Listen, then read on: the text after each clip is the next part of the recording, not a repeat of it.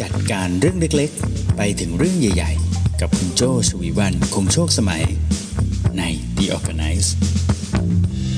สวัสดีค่ะ สวัสดีครบทุกช่องทางเลยนะคะ ทั้งช่องทาง Facebook YouTube แล้วก็ Clubhouse ด้วยนะคะ คุณอยู่กับ โจชวีวันคงโชคสมัยนะคะ นี่คือรายการ The Organize นะคะ เราจะมาพบกันทุกวันพฤหัสนะคะ เวลา 8 โมงเช้าแบบนี้นะคะ อยู่กันประมาณสัก 30 นาที 45 นาทีโดยประมาณนะคะ รายการ The Organize นะคะ เราจะพูดคุยเกี่ยวกับเรื่องของการจัดการค่ะ ตั้งแต่เรื่องเล็กๆ ไปจนถึงเรื่องใหญ่ ๆ เลยนะคะ ไม่ว่าจะเป็นการจัดการเกี่ยวกับตัวเองนะคะ ความสัมพันธ์กับคนรอบข้าง หรือว่าการทำงานให้มีประสิทธิภาพนั่นเองนะคะ The Organize นะคะก็เป็นหนึ่งในรายการของ Creative Talk นะคะ สังคมของการแบ่งปันความรู้เพื่อทำธุรกิจสร้างสารรค์หรือว่า Creative Business นั่นเองค่ะ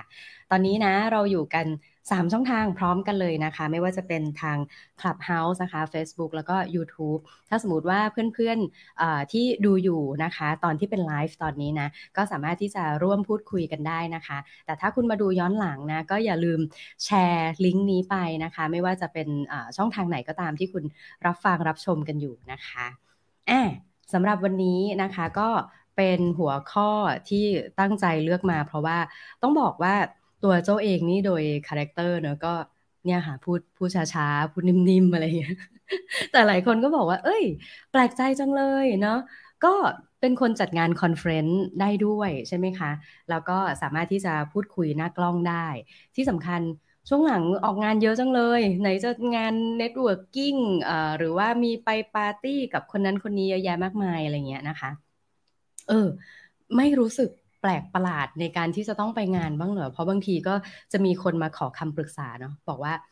เอเนี่ย จะไปงานปาร์ตี้แล้วก็รู้สึกเขินๆนะพี่เอ่อบางทีนายส่งไปหรือว่าบางทีก็มีคนชวนไป แต่ว่าเราอะรู้จักแค่คนจัดงานเนี่ยคนที่มาชวน แต่ว่าคนที่เหลือทั้งงานเนี่ยเราไม่รู้จักอุ้ยพี่โจมีแบบเคล็ดลับอะไรยังไง บ้างไหมที่แบบต้องไปงาน networking หรืออะไรเงี้ยต้องบอกก่อนว่าจริง ๆ แล้วงาน networking เนี่ยมันมันมีประโยชน์ยังไงเนาะงานงาน networking ก็มีหลายรูปแบบนะคะ เช่น อาจจะเป็น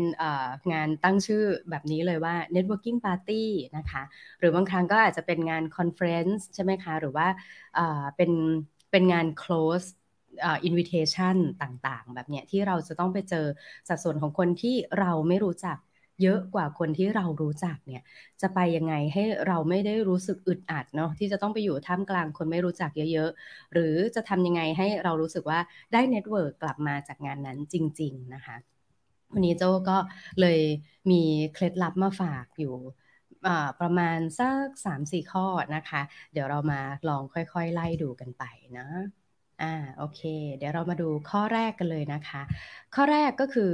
ดูข้อมูลเบื้องต้นให้พร้อมนะอ่าดูข้อมูลเบื้องต้นให้พร้อมนะคะ หมายความว่า อย่างไรนะคะ ดูข้อมูลเบื้องต้นให้พร้อมเนี่ยก็คือปกติเวลาที่มีคนมาเชิญเราไปร่วมงานใช่ไหมคนมาเชิญเราไปร่วมงานเนี่ยเขาก็จะบอกข้อมูลเลยนะว่าอ่าโอเค วันที่เท่าไหร่ใช่ไหมส่วนใหญ่ก็จะเป็นโปสเตอร์มาอย่างล่าสุดเนี่ยที่ทาง Creative Talk กำลังจัดอยู่นะ ก็คือจะเป็นงาน Networking Party ในช่วงสิ้นปีใช่ไหมคะ เราก็จะเตรียมโปสเตอร์เตรียมแบบ invitation ที่เป็น e invitation ก็คือ 1 กราฟิก แผ่นเดียวนะคะ สามารถส่งไปแล้วก็ได้ข้อมูลครบถ้วนเลยเนาะว่าจะเป็นเมื่อไรนะคะ สถานที่เป็นที่ไหนนะคะตัวเวลาเนี่ยเริ่มต้นเริ่มต้นกี่โมงถึงกี่โมง การเดินทางเป็นอย่างไรใช่ไหมคะ แล้วก็อาจจะมีแบบเล็กนึงเล็กน้อยนิดนึงนะว่าแบบเฮ้ยเดี๋ยวมี dress code นะอ่าเช่นวันนี้นะตั้งใจจะให้เป็น dress code คือแบบแต่งตัวมาสบายๆ หรืออย่างเมื่อวานเจ้าไปงานหนึ่งบอกว่า smart casual เนี่ยก็คือ แคชชวลแหละ แต่ก็ขอให้ดูมีความกึ่ง professional นิดหน่อย หรืออะไรแบบนี้นะคะ ก็จะเป็น smart casual การรู้ข้อมูลเหล่านี้เนี่ยดียังไงเนาะการรู้ข้อมูลเหล่านี้นะคะ ก็จะทำให้ คุณได้เตรียมตัวด้วยนะว่า อ่าโอเค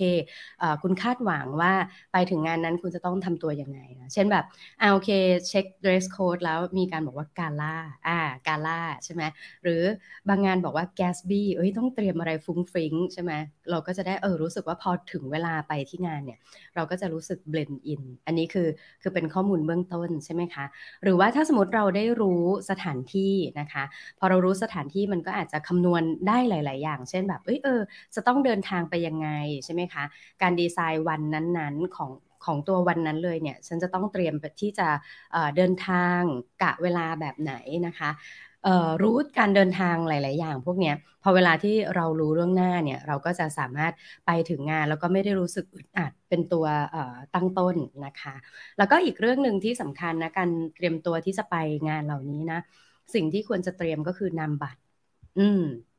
มันอาจจะมีนะ จังหวะที่เราได้เจอใครแล้วอาจจะพูดคุยเสร็จปุ๊บเฮ้ยเออเดี๋ยวติดต่อกลับกันหน่อยดีกว่าเนาะนามบัตรก็ก็ยังต้องเตรียมไป หรือตอนนี้นะ หลาย ๆ คนก็จะเจอแบบนี้เยอะๆขอแลกไลน์ได้ไหมอ่าเปิด QR code ส่วนตัวเองเป็นหรือยังคะอ่าก็หลาย ๆ ครั้งนะคะ ก็จะบอกว่าเอ้ยขอ add LINE ไว้นิดนึงใช่ไหมคะขอ add LINE เวลาขอ add LINE คุณก็เปิด QR code ได้คล่องหรือยังคะ เปิด QR code ตัวเองคล่องหรือยัง หรือว่าออพอรับ add LINE มาแล้วปุ๊บ อย่าลืมอย่าลืม rename ชื่อคนนั้นเนาะด้วยว่า เอ้ยเออคนนี้นะ ชื่อนี้บริษัทอะไรเจอด้วยเรื่องอะไรนะหลายครั้งที่เราadd LINE แลก contact กันเสร็จแล้วเราลืมเนาะ ว่าคนนี้เนี่ยเราเจอที่ไหนหรือว่า add LINE กันด้วย project อะไรด้วยความสนใจอะไร นามบัตรก็เลยยังเป็นเรื่องที่ไม่ได้ดูเป็นเรื่องที่โบราณเนาะเพราะว่าก็ยังสามารถที่จะโน้ตได้ด้วยว่าเจอคนนี้จากงานไหน แล้วก็ต้องการจะติดต่อภายหลังในเรื่องอะไรเนาะเพราะฉะนั้น การรู้นะคะ เตรียมตัวดูข้อมูลเบื้องต้นก่อนว่า เรากำลังจะไปที่ไหน ดูเหมือนจะเป็นเรื่องปกตินะ แต่กลายเป็นเรื่องที่สำคัญมากเลยนะคะ เพราะว่าคุณก็จะได้เตรียมข้อมูลหลาย ๆ เรื่องด้วยกันนะอืมนะคะ อันนี้ก็คือข้อแรกนะคะ ต่อมาข้อที่สองค่ะข้อที่สองนะ อันนี้เหมือนเพื่อให้เราไม่รู้สึกตื่นเต้นจนเกินไปนะคะ เวลาเราไปงาน networking party บางทีเราก็รู้สึกว่า เฮ้ย เราไปปุ๊บเราจะต้องแบบไปคุยกับคนเยอะๆ แล้วก็จะต้องไปกระโดดรถเต้นอะไรอย่างนั้นหรือเปล่า คือบางทีเราก็จะรู้สึกเกรงหลาย ๆ อย่างแบบนั้นด้วยใช่ไหมคะ แต่จริงๆ แล้วเรื่องนี้อยากชวนคุณคิดแบบนี้นะว่า เราไปร่วมงานไปเป็นส่วนหนึ่งของงานเนาะ ก็คือไม่ใช่ว่าเราเราไปเป็นคนผลักดันแบกทั้งงานขนาดนั้น เออ เราเป็นร่วมเป็นส่วนหนึ่งของงานนะคะ เราไปเนี่ยเราต้องไปเปิดเนาะ เปิดตา เปิดหู เปิดใจแล้วก็เปิดปากแอบตรงนี้อยากขยายความนิดนึงหมายความว่ายังไงเนาะคือเราไปเป็นส่วนหนึ่งของงานเนี่ยนะคะ เราซึมซับบรรยากาศให้เต็มที่เลยนะ ที่คนจัดงานเนี่ยตั้งใจที่จะเตรียมเพื่อที่จะต้อนรับเราใช่ไหม อ่าพอไปถึงสถานที่เสร็จปุ๊บเอาไปตามโฟล์เขาเลย ถามเลยว่าอาจจะต้องไปลงทะเบียนตรงไหนทำอะไรอย่างไรใช่ไหมคะ เสร็จปุ๊บไปถึงอย่างแรกเปิดตาเลย สังเกตก่อนเลย เขาต้องการให้เราได้เจอจุดลงทะเบียนก่อนนะ เสร็จแล้วปุ๊บอ่ามีอ g e n d a มีอะไรหรือว่า เออเอ่อตรงนี้ไปทำอันนั้นอันนี้ก่อนได้ มันก็จะช่วยให้เราผ่อนคลายด้วยนะ เปิดตาดูไปกับสิ่งต่างๆ ที่เขาเตรียมมาให้ เวลาไปงานได้สังเกตไหมคะว่า เอ๊ะ เขาตั้งจุดลงทะเบียนไว้ตรงนี้แล้วสแตมป์บัตรจอดรถตรงไหนเนี่ย อย่างเงี้ยเปิดตานะเปิดตาเสร็จปั๊บเปิดหูนะไปถึงปุ๊บยังไม่รู้จะเริ่มบทสนทนากับใคร ก็ยังไม่ต้องเป็นคนที่จะเริ่มพูดก่อนก็ได้นะ เราก็ฟังก่อนได้นะอ่าโอเค ฟังยิ้มนะแล้วก็อาจจะฟัง อาจจะฟังเริ่มต้นจากเจ้าของงานโฮสต์งานเลยนะคะ คนที่คนที่มาเชิญเราอะมาร่วมงานนี้นะ วันนี้ตั้งใจที่จะเปิดบ้าน เพื่อที่จะให้เพื่อนพี่น้องสื่อมวลชน แล้วก็ partner นะ มาที่จะดูสถานที่ของเรานะคะ ว่าสถานที่ของเราตอนนี้ renovate ใหม่ พร้อมที่จะให้ต้อนรับเพื่อนพี่น้องเนี่ยสามารถที่จะมาสอบถามมาพูดคุยเกี่ยวกับบริการของเขาได้เต็มที่ หรือบางทีไปถึงงาน ไม่มีอะไร วันนี้ตั้งใจมาปาร์ตี้ นั่งเลยค่ะ ทานเลยค่ะ หรืออะไรแบบนี้มันก็จะเป็นอีกบรรยากาศหนึ่งใช่ไหมซึ่งมันเกิดจากการที่คุณเปิดตาก่อน แล้วคุณก็เปิดหูฟังเขาด้วยใช่ไหมอ่ามีเพลงมีดนตรีมาสักพัก เริ่มมี MC ประกาศบอกว่าอ้าโอเค อันนี้เดี๋ยวจะเข้าสู่ช่วงต่อไปแล้วนะ เดี๋ยวคุณเก่งจะขึ้นมาพูดคุยเล่าวิสัยทัศน์ในช่วงของปีหน้าให้ฟังนู่นนั่นนี่อะไรยังไง เราก็ฟังแล้วว่าอ๋อโอเค มันเป็นแบบนี้ใช่ไหมคะ เสร็จแล้ว เปิดใจนะ เปิดใจลองฟังดูสิคะว่า เอ๊จริง ๆ ตอนแรกที่เราเข้าใจว่าจะมาร่วมงานมันเป็นแบบนี้ แต่พอมาถึงตรงนี้แล้วเอ๊ะเราได้เจอคนหลากหลายมากขึ้นเนาะคนนี้เขารู้จักเจ้าของงานได้ยังไงนะอาจลองสังเกตคนนั้นคนนี้เกิดอะไรขึ้นแบบเนี้ยแล้วเราก็ลองเปิดใจไปกับตัวบรรยากาศงาน หรือว่าตัวเนื้อหาที่เกิดขึ้นในงานเนาะแล้วสุดท้ายเราค่อยเปิดปากก็ยังทันนะ เริ่มที่จะพูดคุยกับใครที่อยู่ในงานนะเช่นแบบอะคุณบิ๊กวันนี้มาด้วยหรอวันนี้โอ้มายังไงเนี่ยเออเออจริง ๆ งานนี้วันนี้เพลงเขาดีเนาะเออตอนมาลงทะเบียนเนี่ยได้ได้ดูตรงนั้นหรือยังอ่าใช่ไหมแบบเนี้ยนะคะ ก็ค่อยเปิดปากที่จะพูดคุยได้ ไม่ได้จำเป็นว่าไปปุ๊บนะ ไม่เจอใครที่จะให้คุยงั้นกลับเลย ใจเย็นๆเขาตั้งใจเชิญมาเขาเตรียมการต่างๆ นานาเนาะไม่ใช่ว่ามาปุ๊บmission แรกของการมาร่วมงานของคุณ คือคุณจะต้องคุยกับคนให้ได้เยอะที่สุด มันก็ไม่ใช่ขนาดนั้นเนาะเขาตั้งใจเชิญมาร่วมงานเพื่อที่จะรับรองหลาย ๆ อย่าง เราเข้าไปในงานแล้วก็ค่อย ๆ ซึมซับบรรยากาศต่างๆ แล้วก็ค่อยๆดูสังเกตอะไรต่างๆ ไปเรื่อยๆเนาะแล้วก็ค่อยเปิดปากก็ยังทันนะคะ อืมอะใน แวะอ่านแชทเพื่อนๆ สักนิดนึงนะคะ โจก็เพลินทีเดียว ในการพูดคุย อ่าโอเค เหมือนหัวข้อแนะนำตัวเองนะคะ เป็นหัวข้อแนะนำตัวเองว่าเอ๊ะฉันทำอะไรอยู่ แล้วก็ไปงานต่างๆ เหล่านี้ได้ยังไงใช่ไหมคะอ่าโอเค ต่อมานะคะทริคข้อที่สามนะคะ ลองเปลี่ยนจาก small talk นะคะ ลองเปลี่ยนจาก small ให้กลายไปเป็น deep นะการเปลี่ยนจาก small ไปเป็น deep หมายความว่ายังไงเนาะอ่าทริคข้อที่3นะข้อแรกบอกว่าเอ่อถ้าจะไปให้เวิร์กข้อแรกต้องเตรียมตัวก่อน ข้อที่ 2 ไปแล้วก็เปิดหูเปิดตาให้เรียบร้อยนะ ข้อที่ 3 ลองเปลี่ยนจาก small เป็น deep อืม small เป็น deep หมายความว่าไง คือ คุณรู้ว่าการไป networking เนี่ย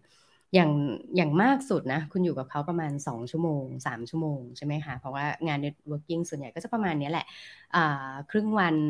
ช่วงบ่ายหรือว่าอาจจะเป็นแบบหลัง6โมงเย็นไปแล้ว6โมงถึง3ทุ่มหรืออะไรแบบเนี้ยใช่ไหมคุณก็จะรู้สึกว่าเออไปอยู่กับเขาเหมือนแค่ดูหนังเรื่องหนึ่งหรืออาจจะเป็นช่วงเวลาสั้นๆ เล็ก ๆ น้อยๆนะคุณแค่ชิดแชทแบบ small talk อะไรอย่างเงี้ยก็พอ แต่ชวนแบบนี้ค่ะ หลายๆ relationship หลาย ๆ deal หลาย ๆ conversation เกิดขึ้นจากงาน networking เนี่ยแหละ โดยที่เกิดจากการพูดคุยที่ไม่ใช่แค่ small นะ แต่ให้เป็น deep deep ที่ว่านี้เป็นยังไงนะ ชวนคุยอย่างนี้ค่ะ ก็คืออจากเห็นนะ อย่างที่โจบอกไปเมื่อสักครู่ว่าเราไปร่วมงานเราได้ใช้หลายประสาทสัมพันธ์เลยนะ ลองเปลี่ยนจาก small ให้เป็น deep ก็คือ จากที่คุณเห็นนะ ลองเป็นสังเกตอ่าจากเห็นลองเป็นสังเกตนะ เวลาคุณไปร่วมงานเนี่ยคนที่มาพูดคุยกับคุณเนี่ยค่ะ เวลาเขามาพูดคุยด้วยแทนที่คุณจะอ่าสวัสดีค่ะ แค่มองเห็นเขาแค่ดูเขาเฉยๆเนี่ยคุณลองสังเกตว่าเอ๊ะเขามาร่วมงานเนี่ย เขาแต่งตัวยังไงนะ เขามาคนเดียวหรือเปล่า เขามีผู้ช่วยมาด้วยไหมเออใช่ไหมหรือเอ้ยเขาใส่ทีเชิ้ตเป็นเสื้อของบริษัทใช่ไหมเออโอ้อันนี้อยู่บริษัทอะไรคะ แบบนี้ใช่ไหมอันนี้ก็จะเป็น deep ใช่ไหมจาก small จากเห็นเป็นสังเกตใช่ไหมคะอย่างที่สองนะ จากได้ยินเป็นฟัง อืม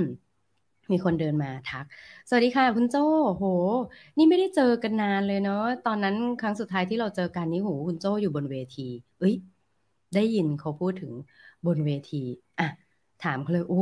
ขออภัยด้วยจริงๆค่ะ คือจำไม่ได้เนาะ แต่เห็นบอกอยู่บนบนเวทีเวทีไหนคะ อ่า มันก็จะทำให้ดีฟเข้าไปอีกเนาะ อ๋อ เวทีนั้นเลยค่ะ ตอนนั้นมีโอกาสได้ไปร่วมงานของทางดีป้า คุณโจ้เป็นพิธีกร สัมภาษณ์คุณโบ๊ทพัทไทยอะอะไรอย่างเงี้ยเห็นไหมคะ พอจากได้ยินอะเป็นฟังเอ๊ะการที่ตั้งใจฟังมันจะทำให้คุณพัฒนาต่อไป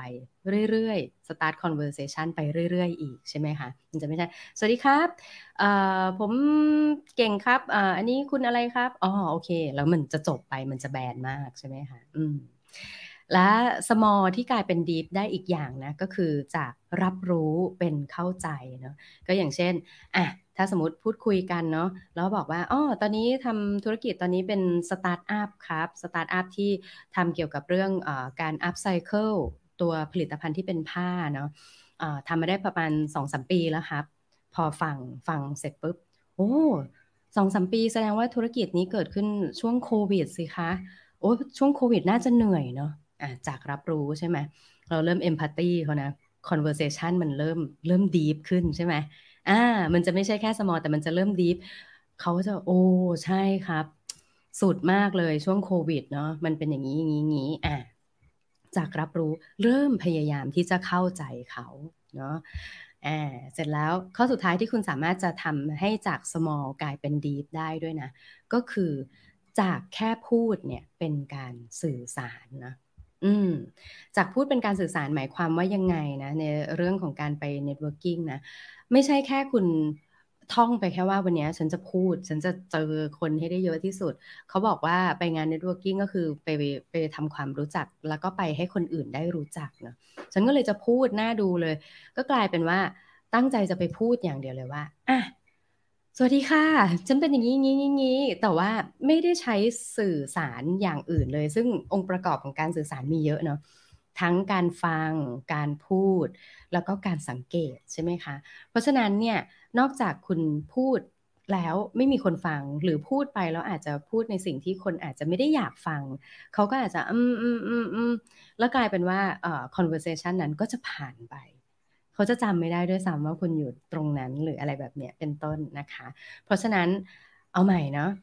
ไปงานครั้งต่อไปนะคะ จากการที่คุณคิดว่าคุณจะได้เจอเขาแค่สองชั่วโมง เจอกันแค่ประเดี๋ยวประดาวเนาะลองคิดสิคะว่า การที่จะได้เจอกันในครั้งนี้อาจจะเป็นจุดเริ่มต้นของการที่จะเริ่มทำอะไรอย่างอื่นมากขึ้นเรื่อยๆ ไปในอนาคตนะคะ เปลี่ยนจาก small ให้กลายเป็น deep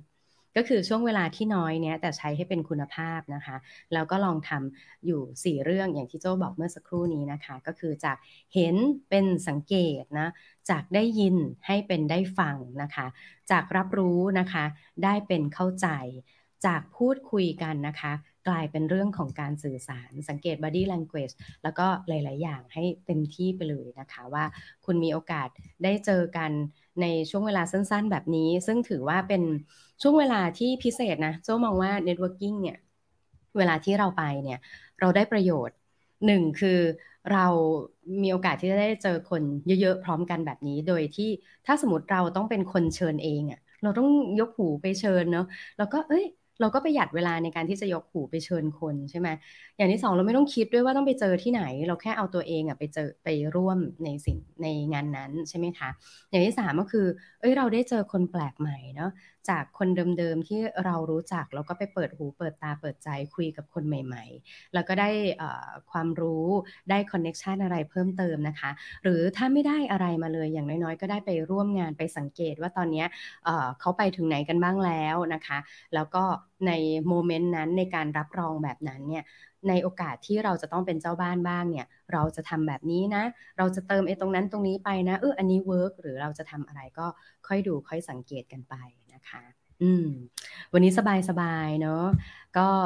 เป็นหัวข้อง่าย ๆนะคะ แล้วก็คิดว่าทุกคนน่าจะพยายาม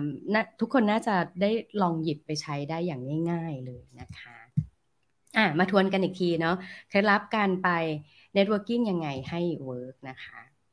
อย่างแรกเลยนะคะ ดูข้อมูลเบื้องต้นให้พร้อมนะคะ ดูเลยนะว่าคุณจะต้องเดินทางไปที่ไหนนะ มี dress code อะไรบ้างนะคะ สถานที่มันก็พอจะบอกได้นะว่าคุณจะไปเจอคนเยอะมากน้อยแค่ไหน อย่าลืมเตรียมนำบัตรอย่าลืมเอ๊ะเช็คว่าการจะแอดไลน์กันนี้มันทำยังไงนะ เปิด QR code เป็นหรือยัง ถ้าแอดไลน์กันเสร็จแล้วอย่าลืมเมมชื่อให้เรียบร้อยด้วยนะคะ ว่ามาจากหน่วยงานไหนเจอกันที่ไหนหรืออะไรยังไงนะคะ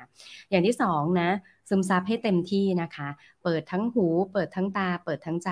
เราค่อยเปิดปากคุยก็ได้นะ ไปงาน networking ไม่จำเป็นที่จะต้องอไปแล้วแบบเจ็บคอกลับมาบ้านเนาะแต่ว่าไปงาน networking แล้วได้รู้ว่าเฮ้ยงานนี้เขาจัดขึ้นมาเพื่ออะไรมีใครมาบ้างมาเยอะมากน้อยแค่ไหน step ต่อไปของคนคนนี้จะทำอะไรแบบนี้ก็ได้ด้วยเหมือนกันนะคะ อย่างที่ 3 อย่างสุดท้ายเนาะก็คือเปลี่ยนจาก small เป็น deep นะคะ ข้อนี้โจใช้บ่อยเลยนะคะ แล้วก็ใช้เป็นหลักเลยนะในการที่จะไปร่วมงาน networking ต่างๆนะคะ เปลี่ยนจากเห็นเนาะไปเจอใครนะ เปลี่ยนจากเห็นก็ให้กลายเป็นสังเกตนะคะ สังเกตผู้คนที่มาเขาเป็นยังไงกันเนาะเดี๋ยวนี้เขาทำอะไรกัน เปลี่ยนจากได้ยินเป็นฟังนะคะ เวลาที่ใครมาพูดกับเรามาคุยกับเรานะลองตั้งใจฟังดีๆ ว่าสิ่งที่เขาแนะนำตัวตอนแรกเลยเขาภูมิใจในเรื่องอะไร สิ่งที่เขาสอบถามเราเขาอยากจะเข้าใจเราในเรื่องไหนเนาะเป็นฟังฟังอย่างตั้งใจนะคะ เปลี่ยนจากรับรู้เป็นเข้าใจนะคะ จากที่เขาพูดคุยมา เอ้ยเออลองมองในมุมเขาดูซิ แล้วมันก็จะ start conversation ที่ลึกซึ้งได้มากขึ้นนะคะ แล้วก็สุดท้ายเลยเปลี่ยนจากพูดเป็นการสื่อสารนะคะ ก็คือ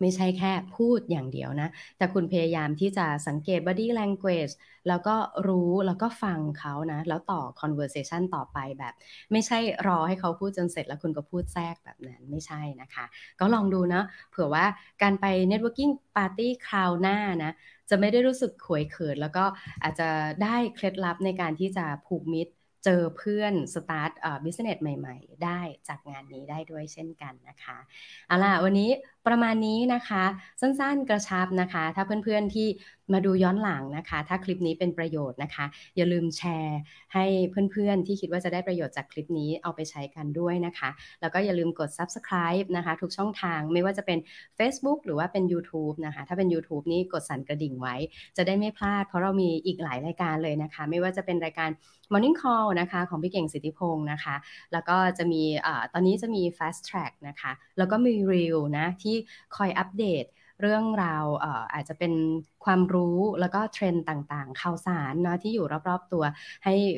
ตามสไตล์ของ Creative Talk นะคะ ให้คุณได้ติดตามไม่พลาดทุกข่าวสารแล้วก็ทุกความรู้ดีๆ นั่นเองนะคะงั้นวันนี้ลาไปก่อนนะคะ ถ้าติดใจชอบใจนะคะ เราจะไลฟ์ The Organize ทุกวันพฤหัสเวลา 8 โมงเช้าแบบนี้นะคะ รอติดตามกันในครั้งหน้าได้นะคะงั้นวันนี้ประมาณนี้ก่อนนะคะ ขอบคุณสำหรับการติดตามนะคะ สวัสดีค่ะ